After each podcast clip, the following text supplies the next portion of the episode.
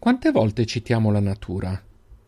Non solo l'ambiente naturale propriamente detto, ma ampliando il concetto, quelle caratteristiche emotive e mentali che fanno di noi ciò che siamo, la nostra identità, il nostro io, la nostra natura, appunto.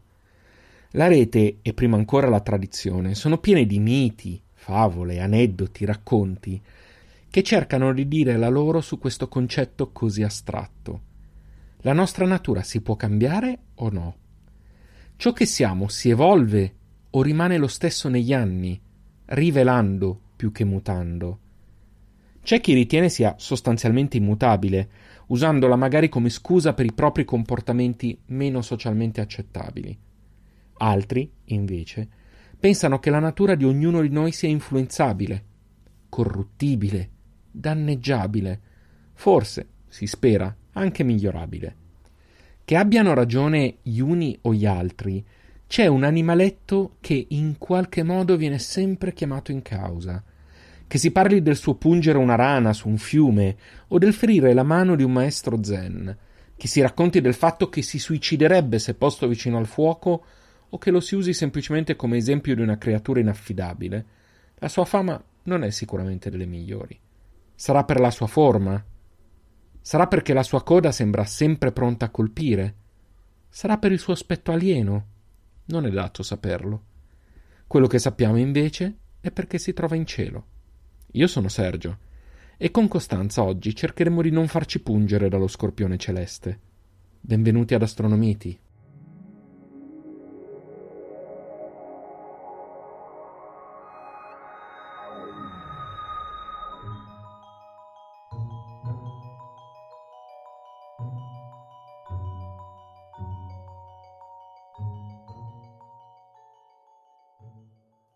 Allora, oggi abbiamo un problema di base, nel senso che la storia legata alla costellazione di cui vogliamo parlare ve l'abbiamo già raccontata. E ve l'abbiamo già Spoiler. raccontata nel primissimo episodio che abbiamo fatto, cioè l'episodio su Orione. E ve lo dovete andare a sentire. Perché poi interroghiamo. perché poi interroghiamo e sono due ore di episodi, ve le dovete sentire tutte. Già, ci siamo già scusati un po' di volte. Non potete, non potete andare e ehm, sentire solo la parte che vi interessa. No, no, tutte e due le ore e rotti. Perché è propedeutico, perché se superate quello poi se arrivate fin qui. Esatto. Ehm, comunque, sono, siccome sono una persona molto gentile, vi Mhm. faccio un piccolo recap ah, così proprio, va bene. della faccenda dello scorpione. Non, non di tutto Orione, solo dello scorpione. Allora, lo scorpione esiste perché esiste Orione. E chi è Orione e cosa fa ve lo andate a sentire, Vedi sopra. vedi sopra. Vi posso dire che Orione è un gigante cacciatore, questo serve ai fini di quello che ci interessa, e eh, un giorno si vantò di poter uccidere tutte- tutti gli animali della Terra. E ovviamente eh, la Terra, che nella mitologia greca sappiamo essere un personaggio esistente, reale, eh, la Terra si offende di questa cosa, le dà anche abbastanza fastidio perché il- tutti gli animali che sono sulla Terra sono suoi figli.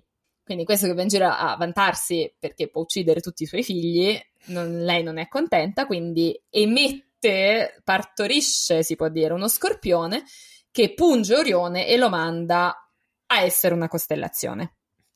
Cioè, proprio vera madre mediterranea. eh. Vera madre mediterranea, non mi toccare i figli. Esatto.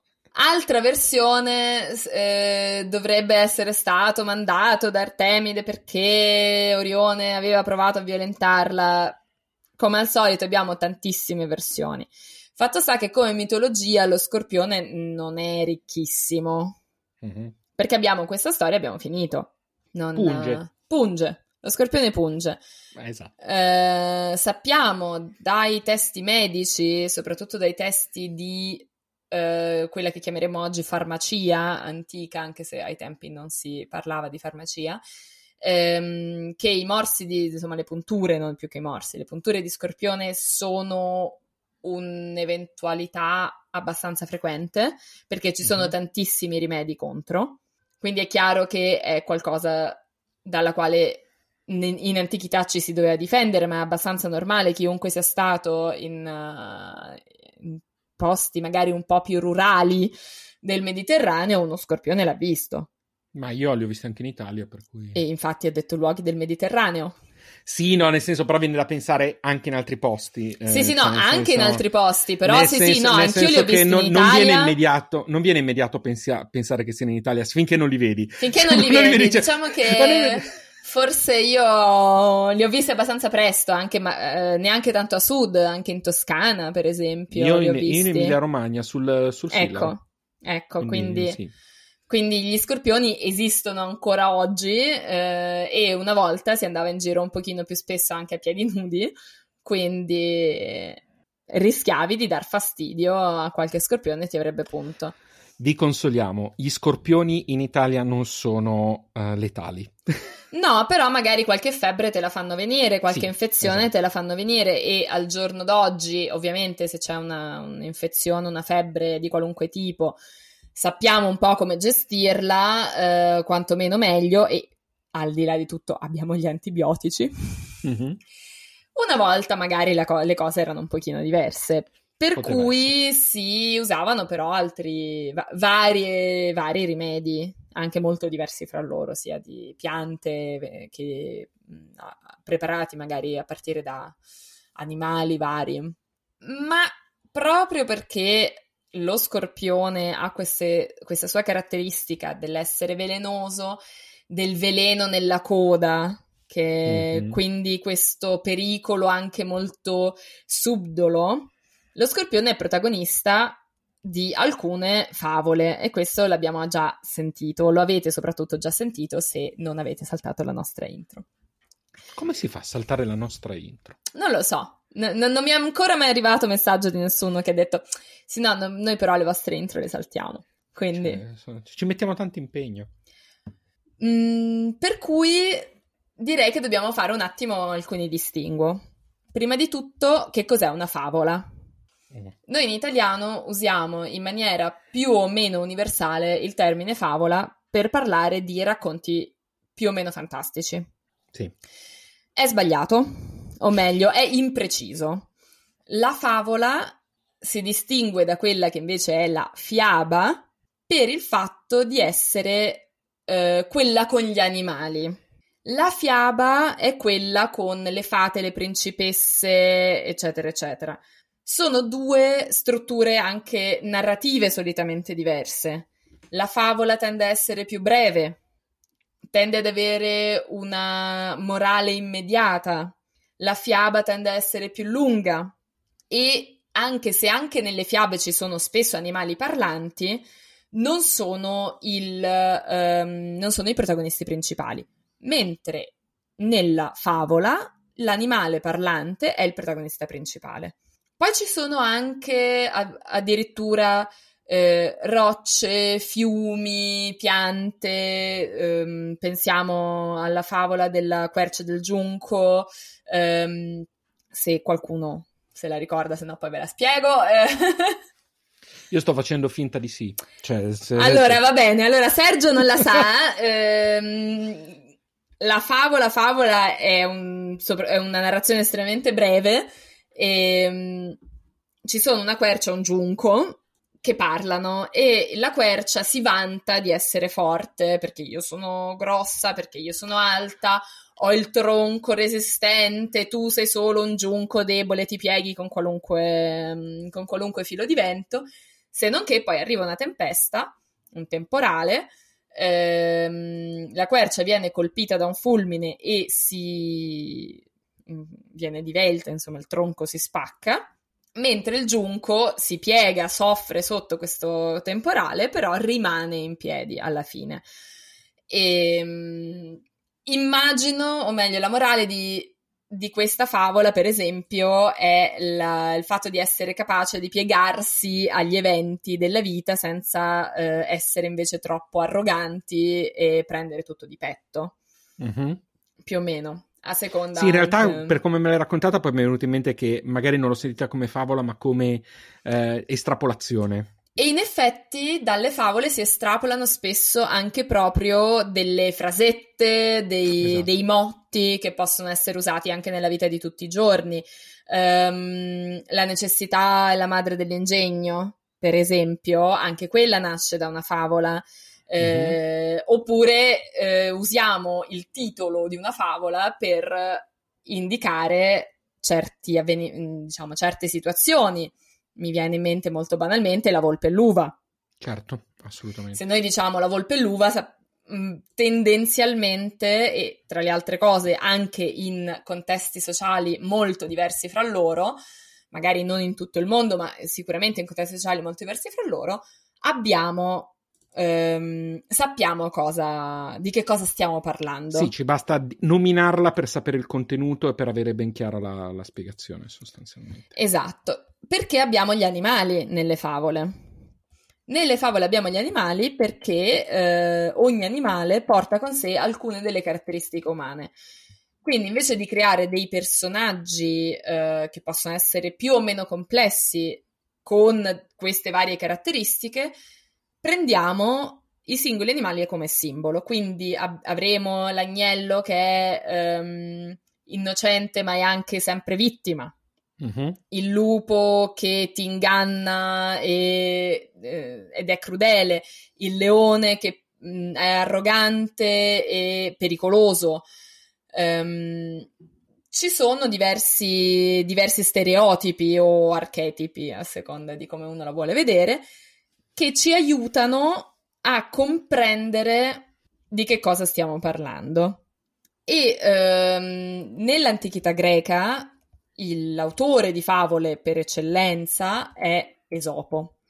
Esopo che eh, vive parecchio tempo fa, diciamo, perché vive nel VI secolo avanti Cristo.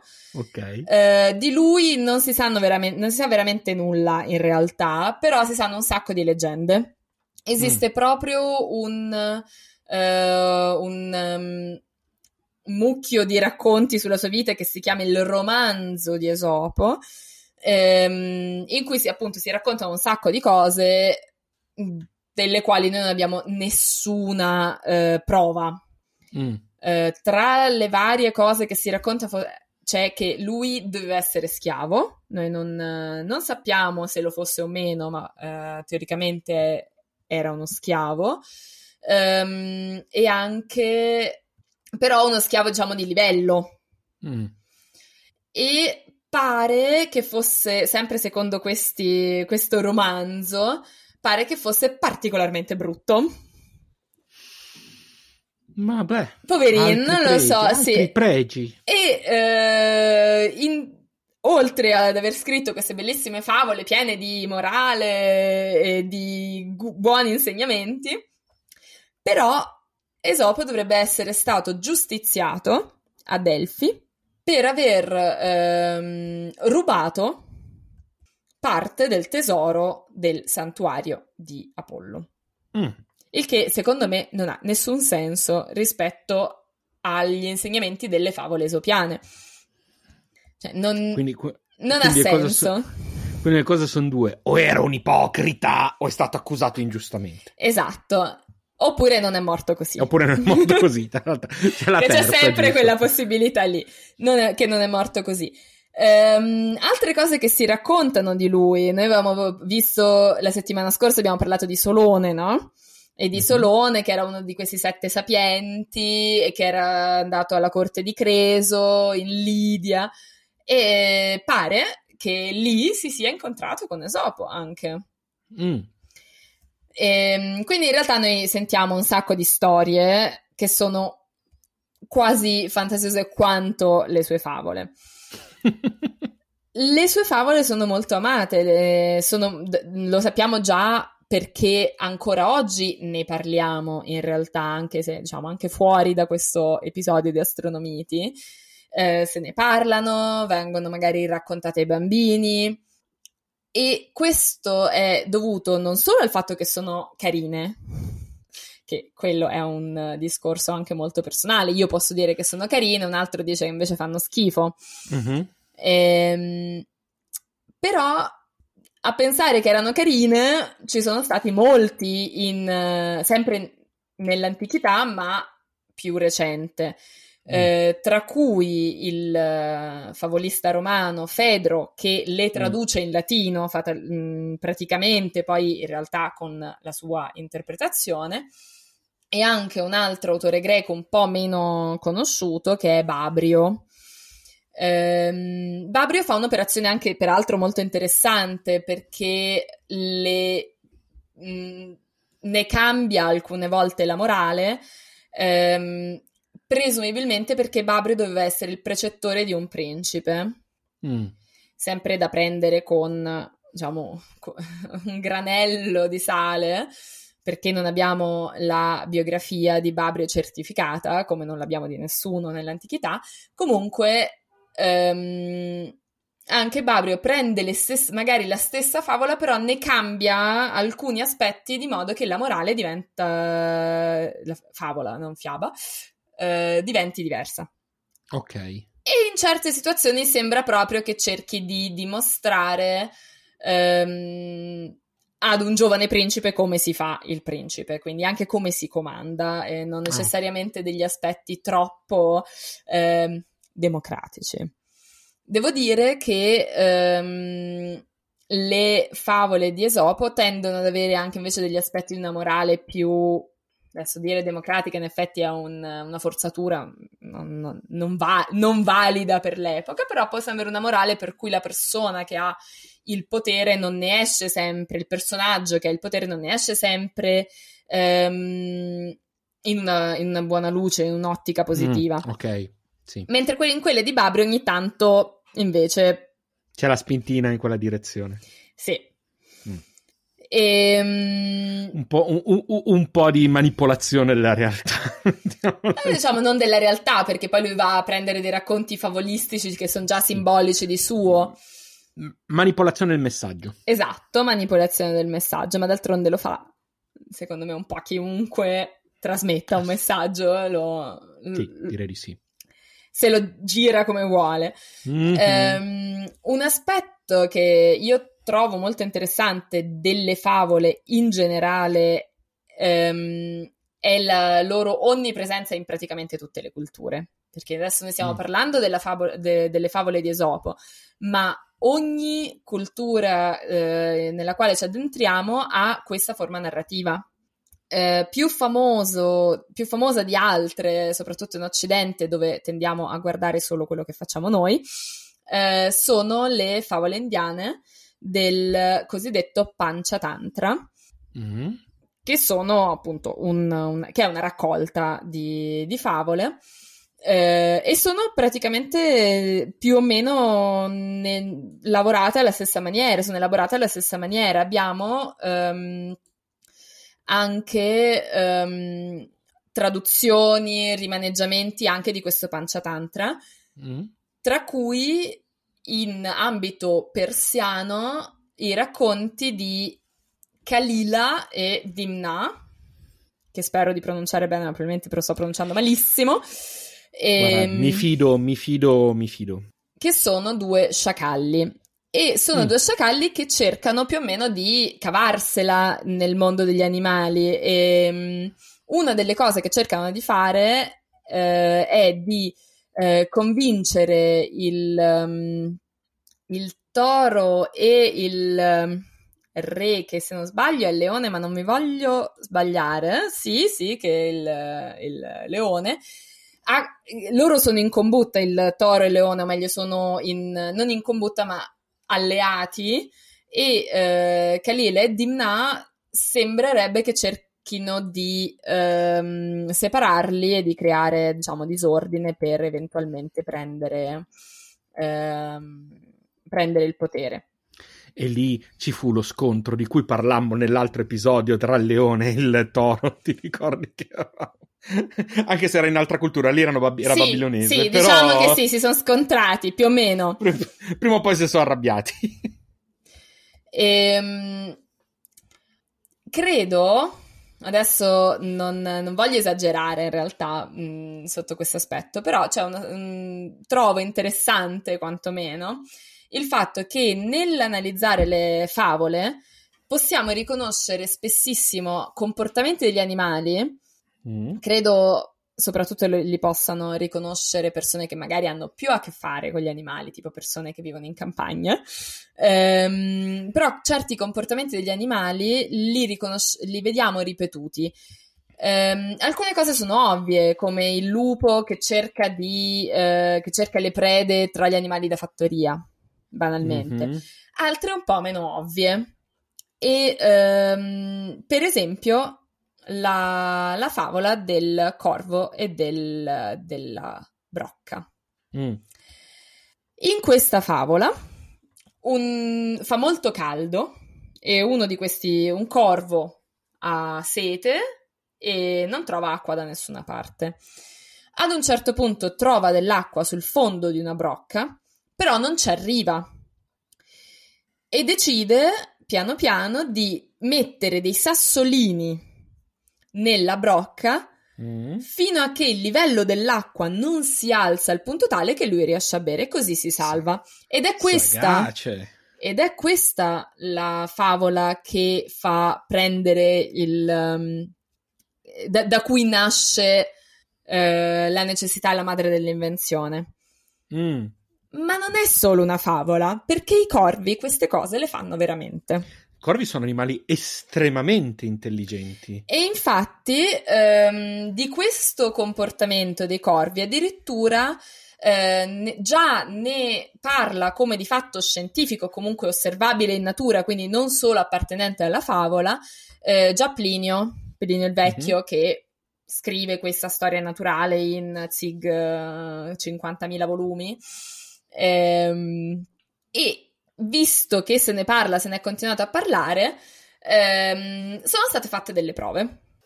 Sono state fatte delle prove e alcuni etologi hanno messo letteralmente alla prova dei corvi con dei problemi via via più complicati, quindi via via con più passaggi.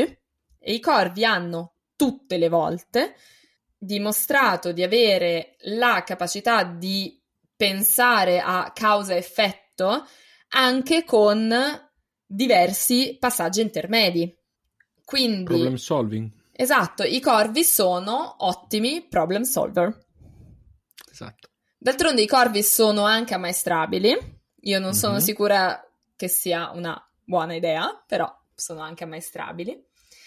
E i corvi hanno un carattere particolare però nelle favole perché alle volte hanno questa capacità appunto di inventare per altre, in altre favole hanno un, uh, un ruolo completamente diverso. Um, la, la, favola del corvo che ha il pezzo di carne nel becco, di formaggio nel becco, adesso se, cambia sempre poi a seconda delle, delle, versioni. Ricordiamo che dalle favole di Esopo fino ad oggi c'è stato non solo Fedro e Babrio, ma c'è stato La Fontaine, ci sono state alcune delle favole, cioè alcune delle cose di Andersen sono più favole che fiabe, anche se poi Andersen è più un uh, fiabesco. E, ehm, Tra l'altro sono terribili. Vabbè, le, le, le, le fiabe di Andersen, Andersen sono, sono, le cose più deprimenti del mondo, ma non so se tu hai mai, sen- hai mai letto una fiaba tedesca. Una no, qualunque. N- no, no, mi- però ho letto appunto quelle di Andersen e a parte che erano crudeli, in molti casi. Sì, no, sono terribili. Però eh... guarda, ti dico, quelle tedesche sono peggio perché sono crudeli, ma non sono tristi. Sono crudeli mm. e sanguinolente, solitamente. Bello. E sono no, cose per bambini. Tutto. Apprezziamo tutto. E quindi c'è il bambino che mh, ha fame, cioè che tipo che non vuole mangiare, si vuole solo ehm, ciucciare il pollice e poi alla fine si mangia il pollice, non lo so. Ci sono delle, delle storie atroci eh, nella, oh, oh, nella, oh, fiabistica oh, tedesca. No, ehm, molto bene. Comunque pensavo, sempre tornando al nostro corvo, a quella favola per cui lui sta sul, sul ramo col suo pezzo di cibo in bocca, anzi nel becco, arriva la volpe e gli fa: Ah, ma vedi come sei bello con il tuo piumaggio scuro, come, come sei affascinante. Certo, peccato che hai questa voce cattiva, per cui questa brutta voce per cui non sai cantare. E il corvo che era invanitosito, che non è una parola, ma ho deciso adesso che lo è, Eh, Secondo me rende bene, quindi lo usiamo. Cosa fa? Per dimostrare alla volpe di saper cantare, apre la bocca, comincia a gracchiare in mala maniera e eh, il pezzo di cibo, non più strettamente definito, ehm, si eh, cioè, cade e la volpe se lo piglia e eh, diciamo che qui mi sembra più un comprimario per focus sulla volpe piuttosto che... Sì, ha un, un suo ruolo, diciamo, molto in realtà fluido, se vogliamo.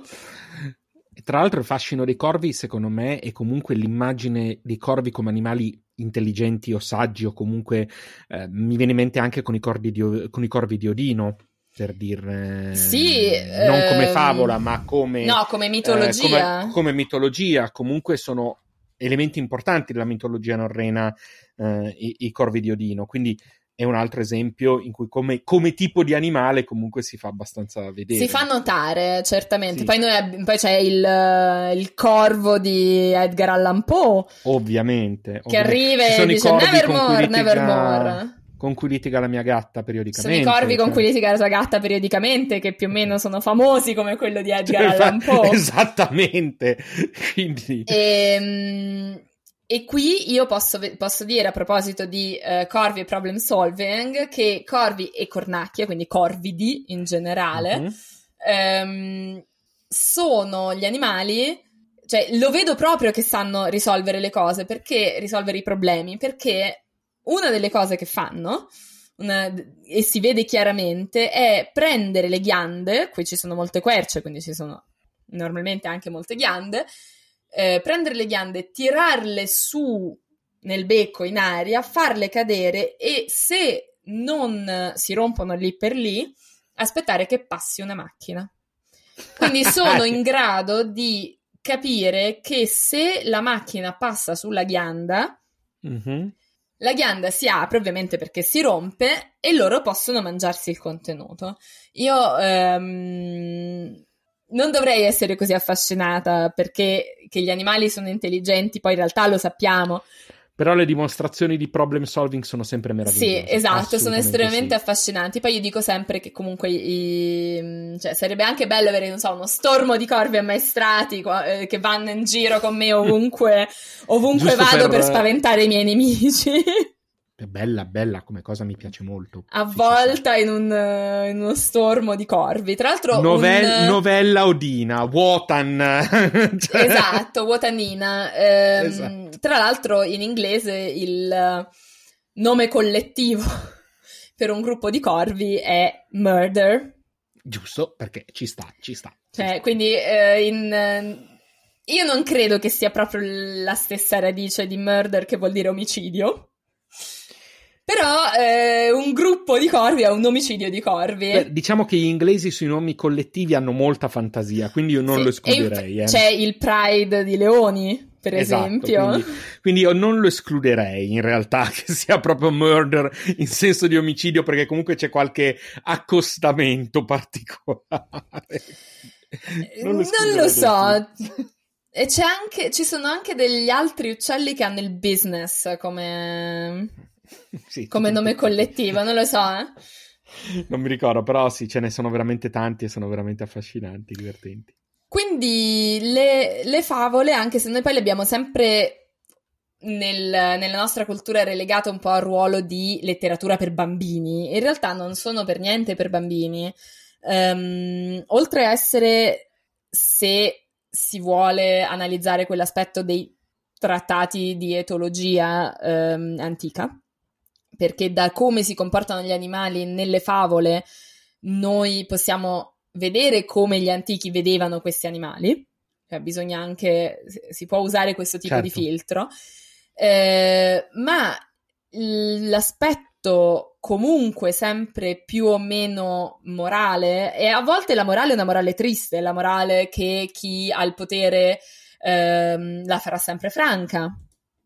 Um, però ci sono anche delle morali positive, per cui uno ha sempre la possibilità di usare la favola poi a suo um, anche uso e consumo. Mm-hmm. E infatti la favola, um, non a caso, una delle parole che si usa in greco antico per dire favola è proprio mythos. Anche se non è la parola eh, giusta, diciamo, non è la parola precisa per la favola, ma è la parola eh, che parla, oh, la parola che parla no, è il termine che si usa per raccontare in realtà qualsiasi racconto. Mm.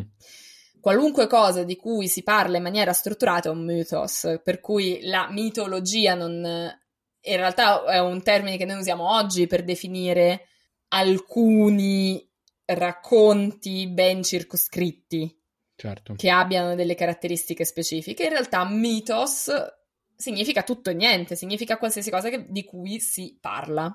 Mentre mm-hmm. favola, il termine più antico e, tra virgolette, originale, non esiste un termine originale, però è ainos.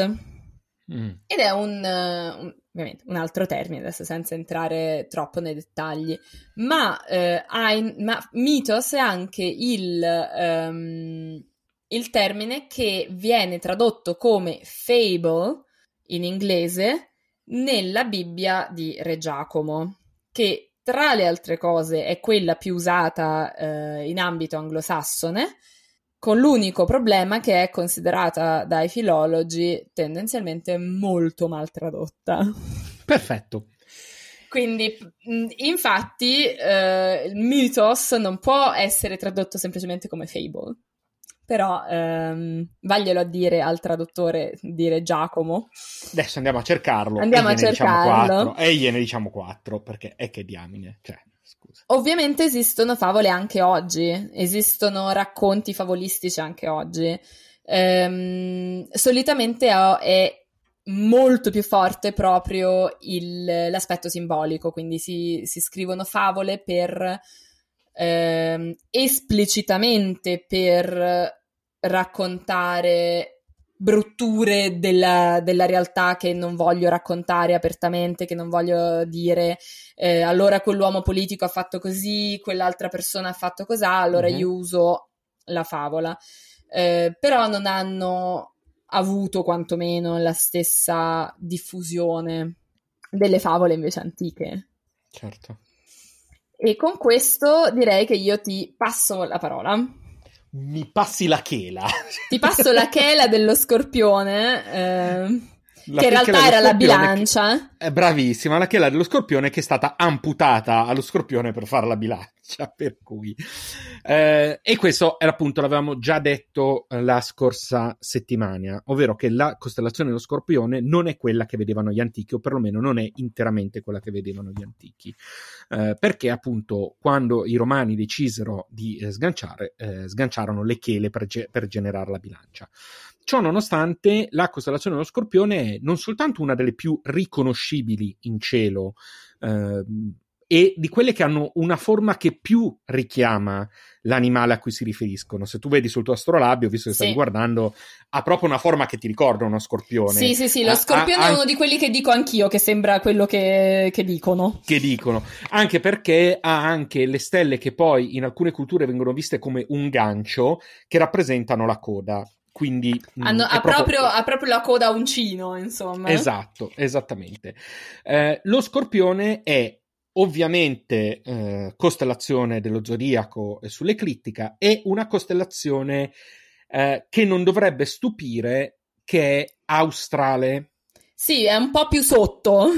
esatto, eh, perché noi abbiamo già detto la scorsa volta che il Sole in equinozio è passato dall'emisfero boreale all'emisfero australe, quindi tutte le costellazioni di cui parleremo da qui alla fine, eh, fino al prossimo equinozio, ma ormai avremo già finito il giro, eh, sono costellazioni australi. Questo significa che noi riusciamo a vederla semplicemente per il modo in cui è inclinato il nostro pianeta e non la possiamo vedere tutti. Infatti tu tu, Costanza, Io? probabilmente non la puoi vedere. Perché sono troppo a nord. Perché sei troppo a nord, esattamente. Quindi ehm, diciamo che fino al 45 parallelo si riesce a vedere completamente, sopra si inizia a vedere parzialmente, finché poi proprio non la si vede del tutto. Proprio più. Quindi adesso io non so bene se da te si veda almeno parzialmente, ma sicuramente non, non così non bene.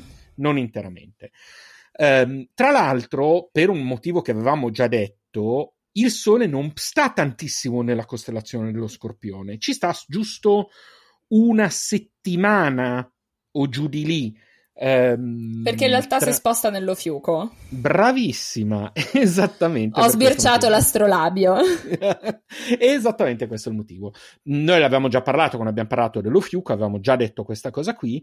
Uh, in realtà nell'ultima settimana di novembre, quindi rispetto a quando stiamo registrando, tra un paio di mesi, poco prima, il Sole passerà in Scorpione, ma ci starà giusto una settimana o poco più quindi non tantissimo. Quindi devo dire alle persone che conosco dello scorpione che la, la stagione dello scorpione non è così lunga come credono. no, non almeno adesso, perché lo fiuco ci si è messo in mezzo. Eh, lo scorpione è una oltre ad essere molto riconoscibile, è un, l'unica costellazione eh, del cielo che, eh, che, possiede un alto numero di stelle con una magnitudine superiore a 3. Mm-hmm. Oltre a tutto ha dentro una delle stelle più famose, più belle e più grandi che conosciamo, che è Antares. Antares. Che l'abbiamo già nominato un tot di volte, perché io ogni volta dicevo lo scorpione, dicevo poi finalmente parleremo di Antares, perché è veramente una, ste- una stella estremamente notevole, proprio dal punto di vista visivo e delle sue caratteristiche.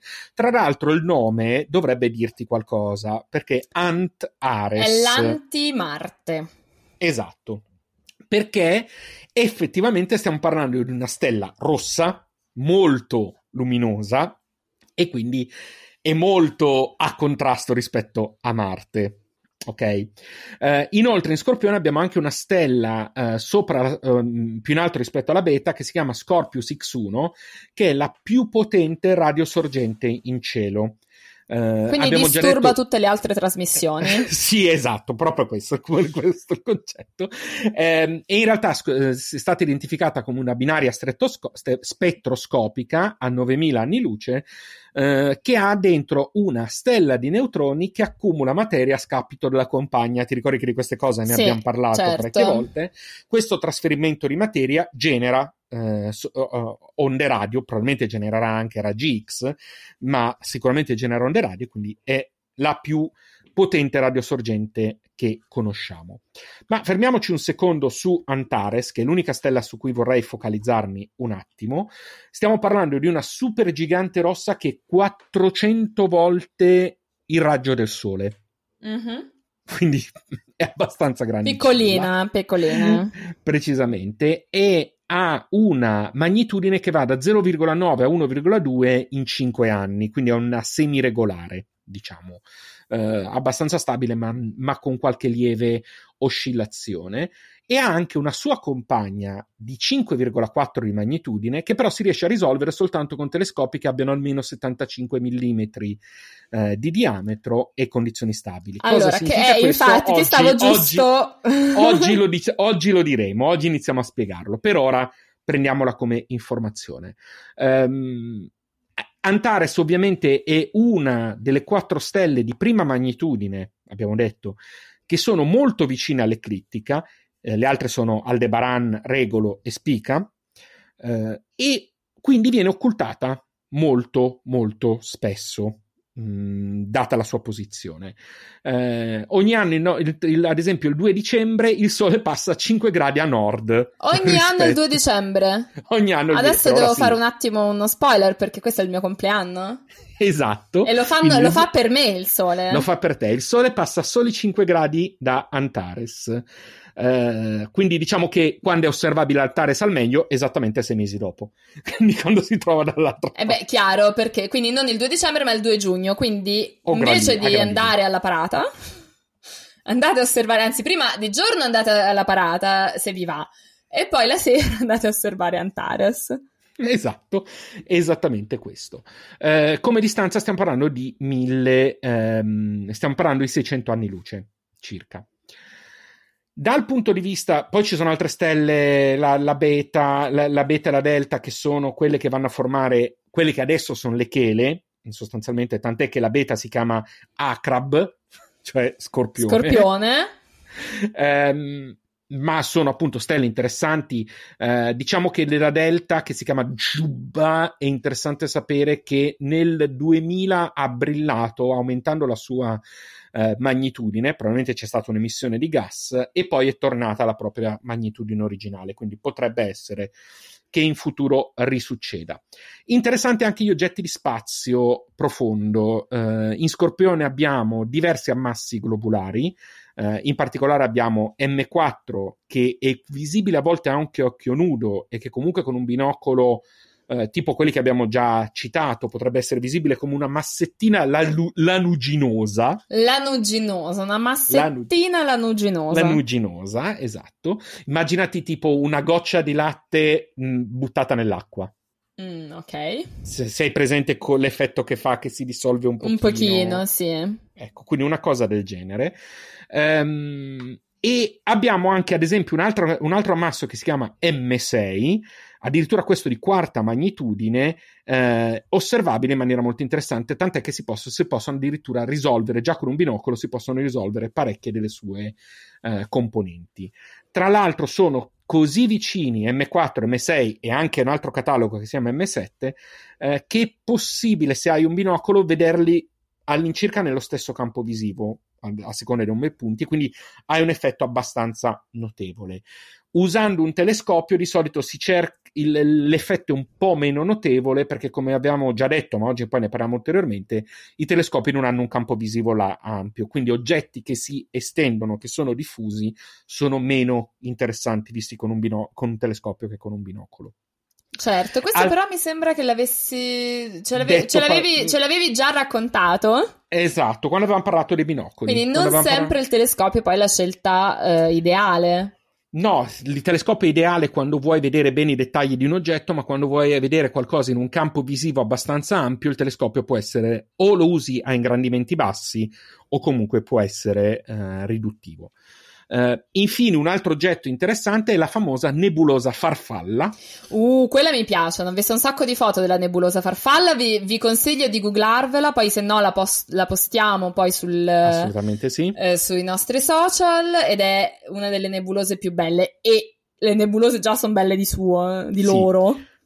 Assolutamente, è una nebulosa planetaria, viene definita bipolare. Bipolare ovviamente perché ha due elementi che danno proprio l'impressione di essere due ali di farfalla, ehm, tra l'altro con alcune caratteristiche fisiche molto interessanti, anche il, la presenza di un gas eh, e di gas e polvere intorno eh, alla zona equatoriale che probabilmente spiega il motivo per cui si è formata in quel modo. E tra l'altro eh, la stella centrale, quella da cui è stata originata, eh, dovrebbe essere uno degli oggetti con la temperatura maggiore che conosciamo nella nostra galassia. Si parla di qualcosa come 200.000 gradi Kelvin. Quindi stiamo veramente parlando di un, di un oggetto.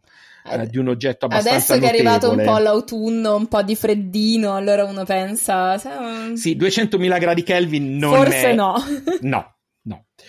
Ehm, quindi diciamo abbiamo una costellazione che ha una stella molto bella da osservare e anche risolvibile, qualche stella aggiuntiva interessante e diversi oggetti di deep sky che possono essere affascinanti da guardare.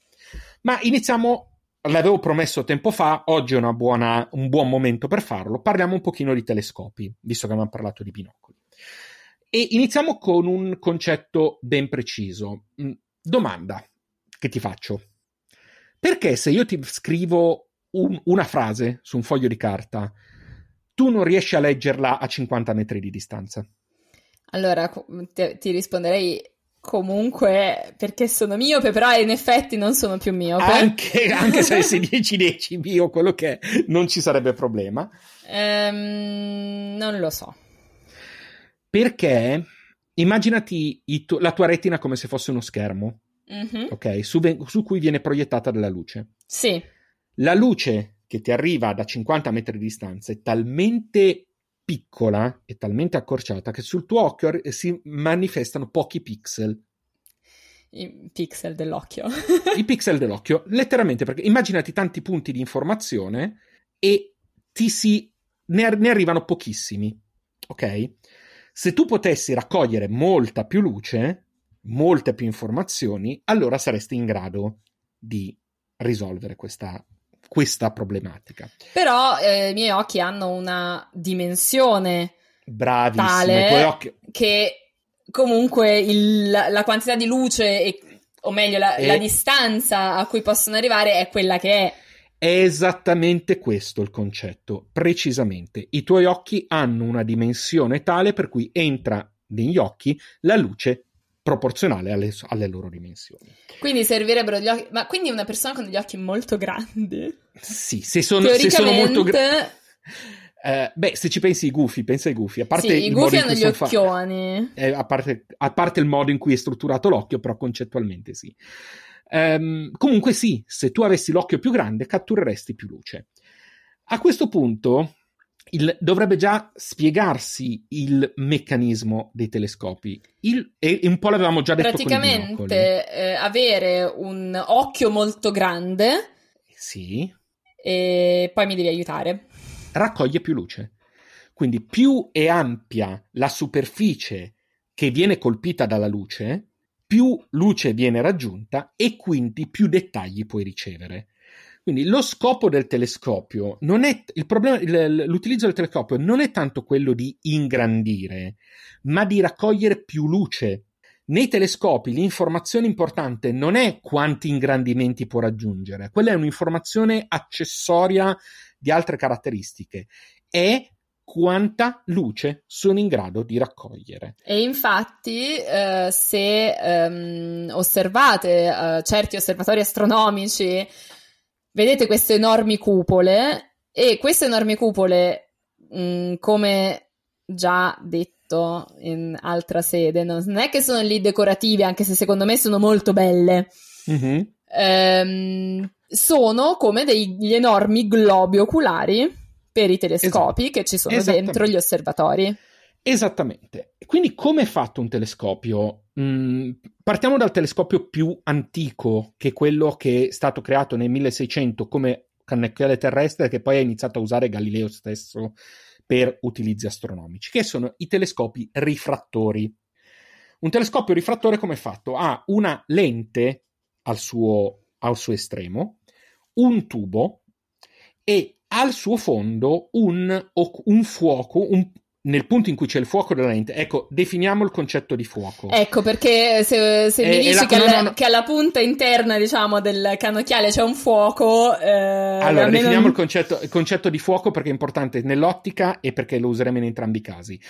Il fuoco è il punto in cui si vanno a concentrare i raggi luminosi che giungono da una lente o da uno specchio. Ok? Quindi io metto una lente, immaginati la lente di ingrandimento classica che tu metti su un, su un foglio di carta per farlo bruciare, per dirtene una. Il punto in cui i raggi del sole si concentrano è il fuoco. Sì, Ok. Ogni lente, ovviamente una lente lievemente curva appositamente certo, perché, perché se certo, tu metti perché un deve vetro anche No, no, ma perché e se no non, non hai un fuoco, se tu metti un vetro piatto, non hai un piatto fuoco. rimane, passa attraverso senza, senza diciamo, in maniera parallela. Precisamente. Il meccanismo degli occhiali è lo stesso, eh? Gli occhiali non è che ingrandiscano gli occhiali di un miope, semplicemente cambiano il fuoco della, della luce perché il tuo occhio non, è più ada- non riceve più la luce nel, momento, nel punto in cui si va a toccare la retina. Esatto, e infatti non sono dritti, non sono piatti gli occhiali, ma hanno una loro curvatura. Esattamente, questo è esattamente il meccanismo dei telescopi, è esattamente lo stesso.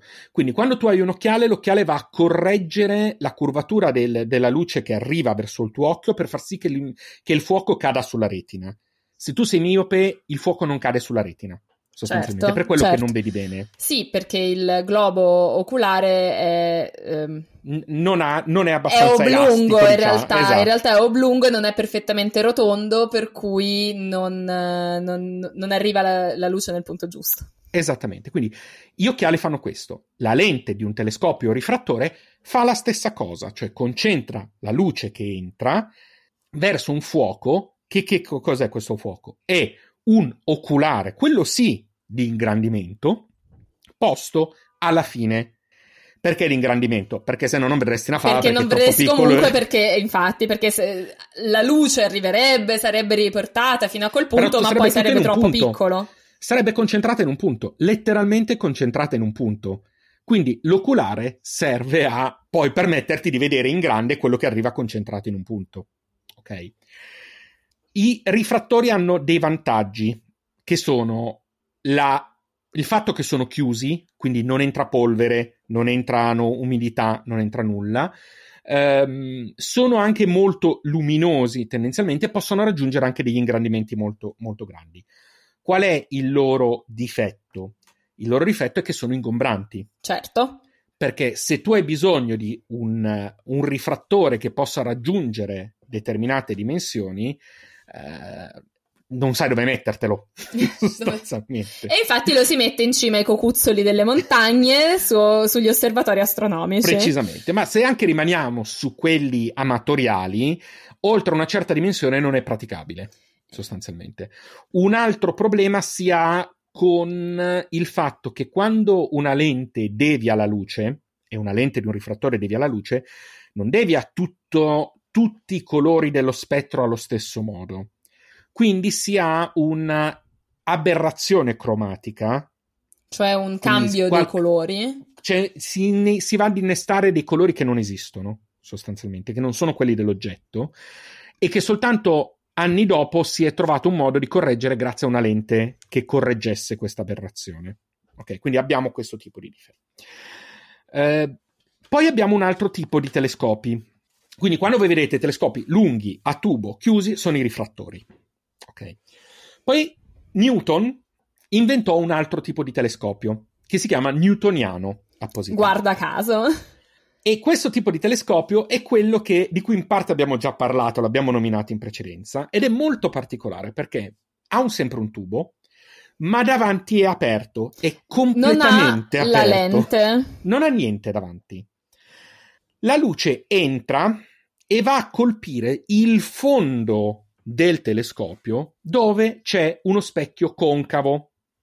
Questo specchio, essendo concavo, riflette la luce davanti a sé in un punto ben preciso che è davanti nel telescopio, quindi tu, la luce fa proprio avanti e indietro in questo caso.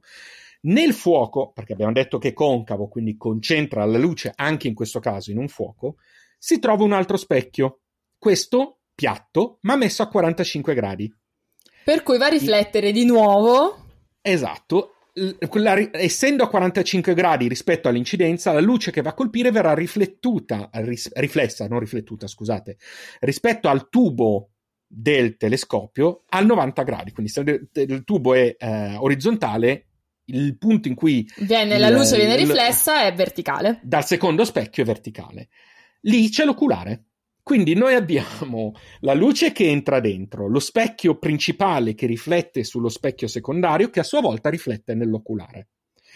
Non essendoci una lente, quindi la luce non attraversa mai niente in questo caso. Quindi è con... più veloce in una certa misura. Non, è, non, sub, non subisce gli effetti di, di, di, eh, di disturbo, di disturbo che ha il rifrattore. Quindi quegli effetti cromatici che esistevano nel rifrattore è il motivo perché Newton si è inventato questo, perché non era stato ancora inventato un modo per gestire il problema della, del, dei problemi cromatici del rifrattore e lui si è inventato un telescopio che non avesse questi problemi perché semplicemente la luce non ci passa attraverso. E quindi in questo modo abbiamo risolto questo aspetto. Ok? E poi, però, due... e poi, però, ci sono stati altri telescopi. Poi adesso ci sono altre tipologie di telescopi, ma i principali sono questi due, nel senso che questi sono le basi su cui si fondano tutti gli altri. Poi ci sono i telescopi ibridi. Mm, tipicamente sono, um, ca- sono chiamati catadiottrici mm-hmm. eh, che mischiano le due, le, due, le due opzioni. Le due opzioni. Uh, in realtà, in questo caso, cosa abbiamo? Abbiamo la parte anteriore in cui c'è una, un, un, un vetro, ma non è una lente. Ok, quindi c'è un vetro piatto sostanzialmente, attraverso il quale passa la luce, che si riflette di nuovo nello specchio in fondo, ma lo specchio secondario, stavolta, è innestato proprio nel, nella lente, ne, diciamo nel, nel vetro d'ingresso. Quindi invece di essere a metà strada, invece di esserti all'interno, è proprio entri, rimbalzi e torni indietro. Questo specchio secondario a sua volta eh, ridireziona la luce verso il fondo, perché essendo piazzato così ridireziona verso il fiondo, fondo, e in mezzo allo specchio primario c'è l'oculare. Uh, più o meno. Quindi c'è proprio un buco in mezzo. Ecco, una cosa che può essere controintuitiva, ma che è importante capire, è che non importa se c'è un oggetto in mezzo, nel newtoniano e nei, nei catadiotrici c'è un oggetto in mezzo. Cioè, il percorso della luce sembra che abbia un ostacolo. Certo, cioè, almeno così abbiamo... mi, viene, mi viene da pensare. Ma la luce ci gira intorno. Nel senso, noi stiamo puntando, considera che noi stiamo puntando, immaginati che è una colonna d'aria sì. che va all'infinito. Sì. Quindi tutta la luce che arriva, arriva comunque, semplicemente lievemente disturbata da questo oggetto, il che fa sì che magari in determinate situazioni sia meno dettagliato rispetto a quello che può essere un rifrattore. Sì. Soprattutto se ci sono disturbi atmosferici o situazioni Chiaramente, quello.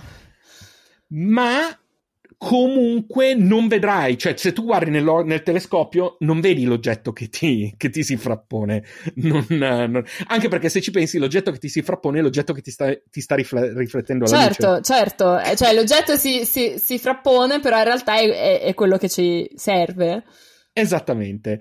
Eh, i catadriotterici sono i più moderni, per molti versi, eh, si chiamano di solito Cassegrain, poi ci sono due mm, modalità di costruzione, una che si chiama Schmidt-Cassegrain, che eh, ha una, la lastra di vetro anteriore è asferica e, ehm, ed è particolarmente, ha una certa forma, diciamo, e poi ci sono i Maksutov Cassegrain, che sono che è tra l'altro il telescopio che ho ordinato io come, come sì. sai dal, quindi adesso, adesso, Sergio fa un po' di pubblicità a un certo tipo di telescopio perché se lo è ordinato. No semplicemente l'ho ordinato perché è uno dei telescopi che ha un miglior rapporto qualità-prezzo. Il problema ovviamente in, in alcuni casi è che eh, determinati telescopi costano veramente tanto. O e o sono difficili da trasportare. Certo, perché poi una cosa è essere magari un'istituzione, mm-hmm. un'altra è essere un privato che poi se lo deve magari mettere in macchina un telescopio. Esatto, cioè diciamo che se tu hai un giardino Uh, i più fi- quelli che mh, diciamo vogliono fare più gli sboroni, come si dice in certi casi, uh, si co- comprano, si costruiscono un Dobsoniano. Un Dobsoniano di- è un newtoniano molto grande. Considera che esiste un do- Dobsoniano, il più grande è stato costruito nel 96, ha un'apertura di un metro. Ecco. Quindi, che si montano su una montatura molto semplice e si puntano a mano. Cioè tu prendi, lo sposti, lo giri e lo punti. Sono talmente grandi che hanno la capacità di acquisire così tanta luce da poter fare un'osservazione di sky molto molto profonda perché assumono molta luce. Certo, certo. Ma quello ce l'hai nel tuo giardino. Cioè, sicuramente non ci si va ad osservare cose in uh, trasferta. A me in alcune serate di osservazione è capitato di vedere eh, anche dei, dei Dobsoniani, ma è gente che comunque è appassionata e si organizza in un certo modo per trasportarli e via dicendo. Diciamo che i newtoniani, eh, oltre una certa dimensione, sono difficilmente trasportabili, che siano Dobsoniani o meno, sono difficilmente trasportabili. E hanno, e hanno un ulteriore problema, quello che si chiama collimazione degli specchi perché gli specchi devono essere ben allineati perché tutto questo meccanismo Chiaramente, funzioni. quindi, sarà, quindi mh, saranno anche piuttosto delicati da questo punto di, di vista. Esatto, quindi devi stare molto attento e devi imparare a collimarli, cioè ad allinea- a, a sistemare l'allineamento in maniera tale che funzioni tutto, perché sennò non vedi una fava, sostanzialmente.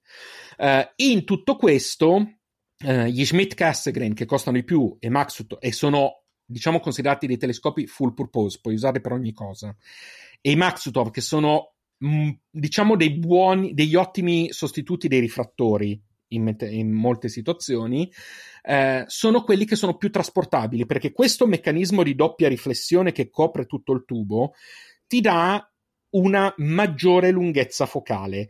Cos'è la lunghezza focale? La lunghezza focale è la distanza da quando la luce entra a quando raggiunge l'oculare che la luce percorre all'interno del telescopio ok?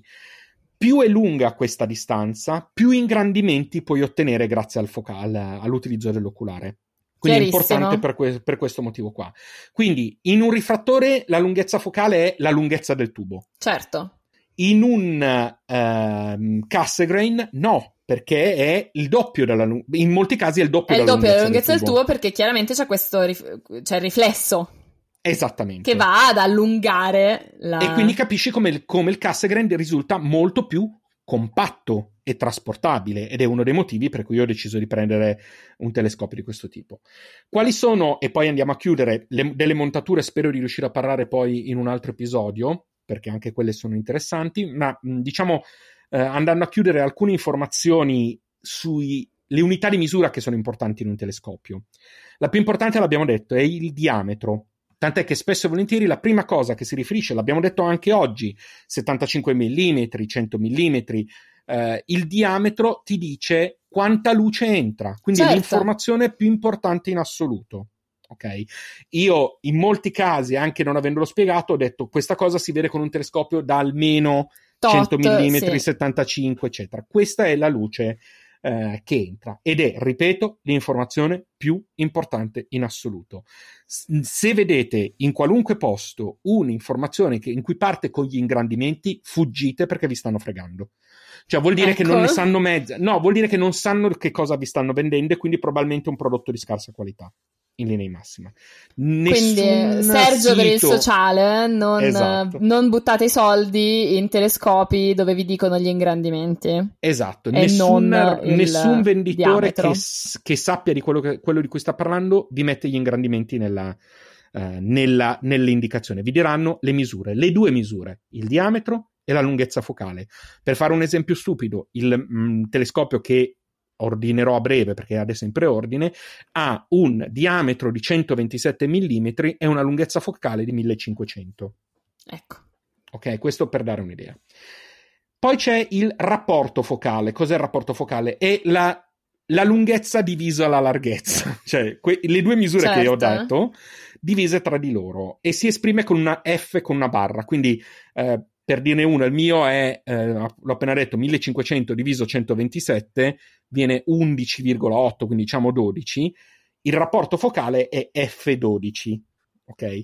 Quando si hanno dei rapporti focali molto bassi, quindi da 5 in giù, si dice che il telescopio è molto luminoso, perché vuol dire che raccoglie molta, Molta luce. il che potrebbe essere No, no, è, è- è- è un pregio, Ah, è, ecco. assolutamente, un- è assolutamente un pregio, però di solito sono telescopi che hanno aperture molto grandi e lunghezze focali eh, eh, proporzionate, quindi Certo. diciamo, eh, diciamo che appunto ce l'hai ad esempio con un Dobsoniano, dei- Sì. delle, delle cose del genere, o con telescopi di un altro tipo. Ehm, gli altri sono meno luminosi, quindi cosa succederà? Che non potrai vedere il Deep Sky, o meglio, potrai vedere gli oggetti eh, sul catalogo Messier, Mhm. ma difficilmente gli oggetti che non ne appartengono. Quindi diciamo che il catalogo Messier possiamo considerarlo oggetti visibili col, col telescopio. Con telescopi entro una certa, eh, entro, eh, non, non particolarmente luminosi. Eh, nel senso che se tu prendi uno Schmidt Cassegrain riesci a vedere anche altre cose. Se tu hai un Dobsoniano vedi qualunque cosa.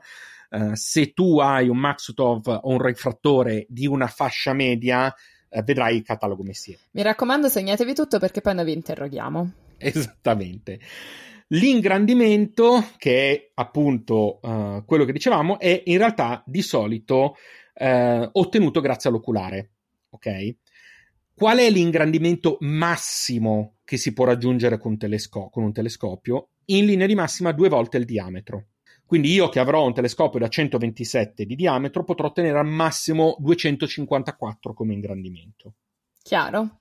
Dopodiché l'oculare non è in grado di gestirlo. Ok, ma ripeto, è molto meno importante, anche per un, c'è un motivo molto banale. A volte ingrandire troppo, l'abbiamo detto prima, sui campi visivi. Se ingrandisci troppo rischi di non vedere bene di non vedere alcune cose, vedere. infatti, di, di vedere solo magari un dettaglio e non l'insieme. Esattamente, quindi eh, diciamo che non è detto. Quindi volete un telescopio? Anzitutto vedete quanto potete spendere. Punto primo, eh, perché ce ne sono per tutti i budget, ma per tutti i budget vuol dire che si va a spendere anche tanti soldi. Eh, io stesso sono stato su una fascia medio-bassa rispetto alle proporzioni. Ehm, dopodiché andate a capire che cosa vorreste osservare. Eh, se il deep space, se, Se se i vi, pianeti, vi- vi interessano le nebulose, se vi interessa invece risolvere stelle doppie o Esattamente, multiple. diciamo- Esatto, diciamo che praticamente quasi ogni telescopio è in grado di risolvere stelle del catalogo Messier, quindi sempre che siano, salvo quelle che avevamo detto in alcuni casi che erano talmente piccole da, da avere bisogno di telescopi più potenti. Um, e se potete, andate a, far, a partecipare a qualche serata astrofila. Mm, Questo noi in realtà lo consigliamo sempre. Sì, assolutamente Cercate sì. Soprattutto... perché ci sono più gruppi astrofili di quello che pensate. Anche io ho scoperto proprio in tutta Italia. Sì, Ce ne sono tantissimi, sì. non importa in che zona d'Italia siete. Noi spesso parliamo del, dell'officina del planetario, ma perché Sergio è, Sergio è milanese. Esatto. E quindi, però invece ce esempio... ne sono ovunque. Quindi cioè, ad esempio, beh, è veramente io... affascinante anche. Quindi ve lo consiglio. Io, ad esempio, ho un caro amico che vive a Caldonazzo, lui ha creato un gruppo astrofilo e comunque eh, ha partecipato anche ad incontri di altri gruppi astrofili. Io, ad esempio, ho partecipato due, ad almeno un paio di loro incontri eh, lì. La cosa bella degli incontri astrofili, delle serate di osservazione astrofile, è che sono aperte a tutti in linea di massima. Quindi, se li iniziate a, a, a, sentire, se li iniziate a seguire, se sapete quando vengono organizzate, potete andare. E una delle cose più belle degli astrofili è che vi vi permettono di provare i loro, i loro, dispositivi, quindi di andare a mettere l'occhio nei loro telescopi, vedete i vari tipi di telescopi che ci sono e come si vede, cosa si vede, quindi potete farvi un'idea. Uh, questo perché se no io posso raccontarvela anche per giorni, mesi e, se, e, anni, ma se non vedete probabilmente non vi fate un'idea completa. E, ehm, ripeto, delle, se avremo modo parlerò poi delle montature come postilla di questo post, di questo, di questo argomento in una volta successiva. Ovviamente ho riassunto tantissimo mh, mm, e quindi spero di aver dato l'idea Ovviamente, se non è chiaro qualcosa, scriveteci o sull'account di Astronomiti eh, o sul mio account personale che cerchiamo di chiarire. Anche io, se vi volete anche dritta... dire, io vi posso anche dire che Sergio ha molta pazienza a spiegare anche questo tipo di cose per chi eh, non è naturalmente portato magari per l'ottica, ecco. Vabbè, diciamo che in genere eh, non, n- non, è detto che uno debba proprio saperle queste cose. Eh, però anche, ad esempio, a me è capitato che una, una, nostra ascoltatrice mi abbia contattato per un consiglio su un telescopio perché voleva prenderselo, mi ha fatto molto piacere e quindi qualche, qualche dritta l'ho data. Quindi, ripeto, se volete, nessun problema, uh, cerco, cerco sempre di, di dare una dritta a tutti. Uh, e a tal proposito ricordiamo a questo punto quali sono i nostri... Sì, noi siamo sempre sugli stessi tre social di cui parliamo ogni volta, che sono Twitter e Facebook dove siamo Astronomiti e Instagram dove siamo astronomiti.pod.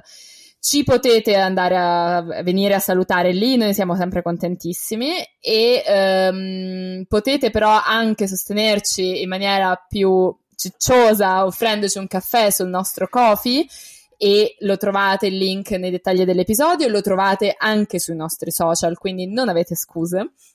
Um, si sta facendo anche appunto freddo, quindi cominciamo ad aver bisogno anche di bevande calde per continuare questa nostra avventura.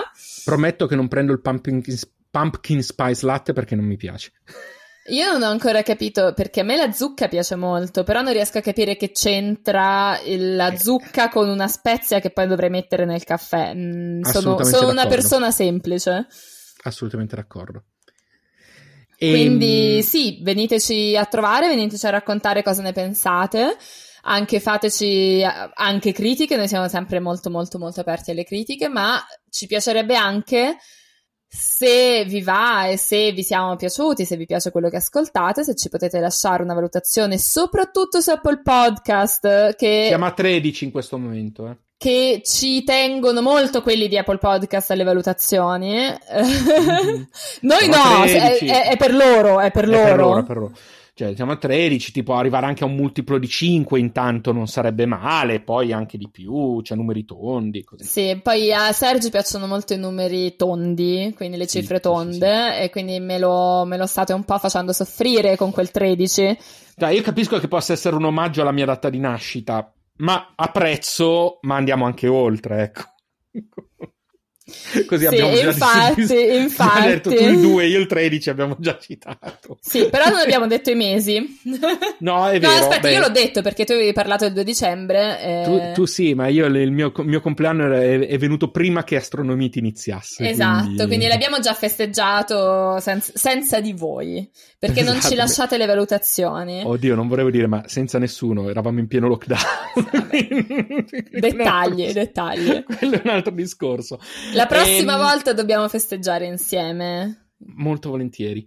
Ehm, altra cosa, io vorrei anche ringraziare tantissimo Irene eh, che su Instagram ha l'account che si chiama Color Flakes perché eh, lei sta partecipando a Inktober, che è questo... eh, Questa sessione di eh, disegni ad inchiostro che vengono fatti con ritmo di uno al giorno tutti gli anni a ragazzi. ottobre. È un lavoraccio. Io vedo mh, illustratrici, illustratori e insomma anche app- appassionati di ogni tipo che eh, partecipano ogni anno e ogni anno fanno un gran lavoro. Ogni, ogni giorno c'è un eh, prompt, come lo chiamano, quindi un tema su cui, da cui si, si può trarre eh, il, proprio, il proprio progetto. E, mm, il- oggi era Fish, e, mm, anzi ieri, era Fish. Rispetto a quando stiamo registrando ieri, primo ottobre. Il primo ottobre era Fish e Irene ci ha fatto eh, un disegno ispirato a noi. E quindi la ringraziamo perché è bellissimo, lei è Sì, bravissima. è un disegno molto molto bello eh, e ci ha ovviamente molto... eh, ci ha fatto sentire anche molto molto bene. Chiama- chiamasi Brodo di Giuggiole. sì, chiamasi Brodo di esatto, Giuggiole. eh, sapere che siamo stati un po' di ispirazione. Sì, sì, sì. Quindi, niente, detto questo, siamo ormai a quattro, eh, coste- quattro costellazioni dalla, fine, di questa, fine di questa stagione. Vi annunciamo che eh, per la prossima stagione ci sarà da aspettare un pochino perché ci sono degli impegni personali un filo pressanti che mi, eh, soprattutto mi impediscono di eh, mantenere lo stesso ritmo di prima. Ma arriverà. Ma arriverà. torneremo, torneremo, Torneremo, eh, back with a vengeance, ehm, Astronomiti il ritorno, e saremo meglio degli Jedi. eh. Infatti, sì, sì, comunque sì, ci sarà la terza, stiamo già pensando a cosa mettere nella quarta, quindi non vi liberate di noi facilmente, ma vi prendere- prenderete... Dopo i pesci ci sarà un pochino di pausa, ecco, tutto, Sì. tutto. Vi potrete prendere un po' di pausa da noi, ve la concediamo.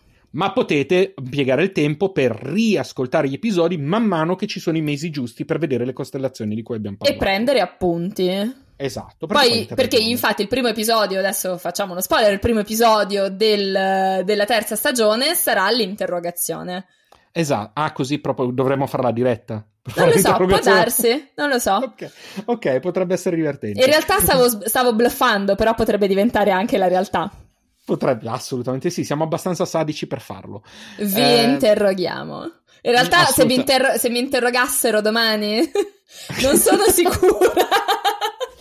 Spoiler, non sono sicuro neanch'io. Ecco, Eh, per, quindi. per cui- Però vi ricordo che Orione è una costellazione autunnale invernale, quindi... Sarebbe quindi- un po', comincia a essere un po' il periodo per andare a vedervela. Esatto. Va bene, detto questo, dopo quei- quella cinquantina di messaggi, di, di messaggi minatori inseriti qua e là, eh, direi che possiamo salutare, ringraziare loro e ovviamente ringrazio te. E io ringrazio te, Sergio. Noi ci vediamo e ci sentiamo eh, con il nostro fantastico pubblico eh, la Yeah. settimana prossima. Quindi E vi auguriamo una buona restante settimana. E attenzione agli scorpioni. Ciao, alla prossima. Ciao!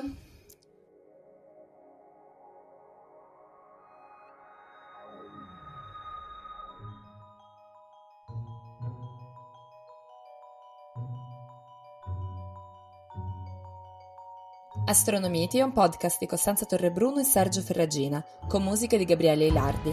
Siamo sulle principali piattaforme di podcast. Passate a trovarci e lasciateci una valutazione. Nel prossimo episodio, il Sagittario.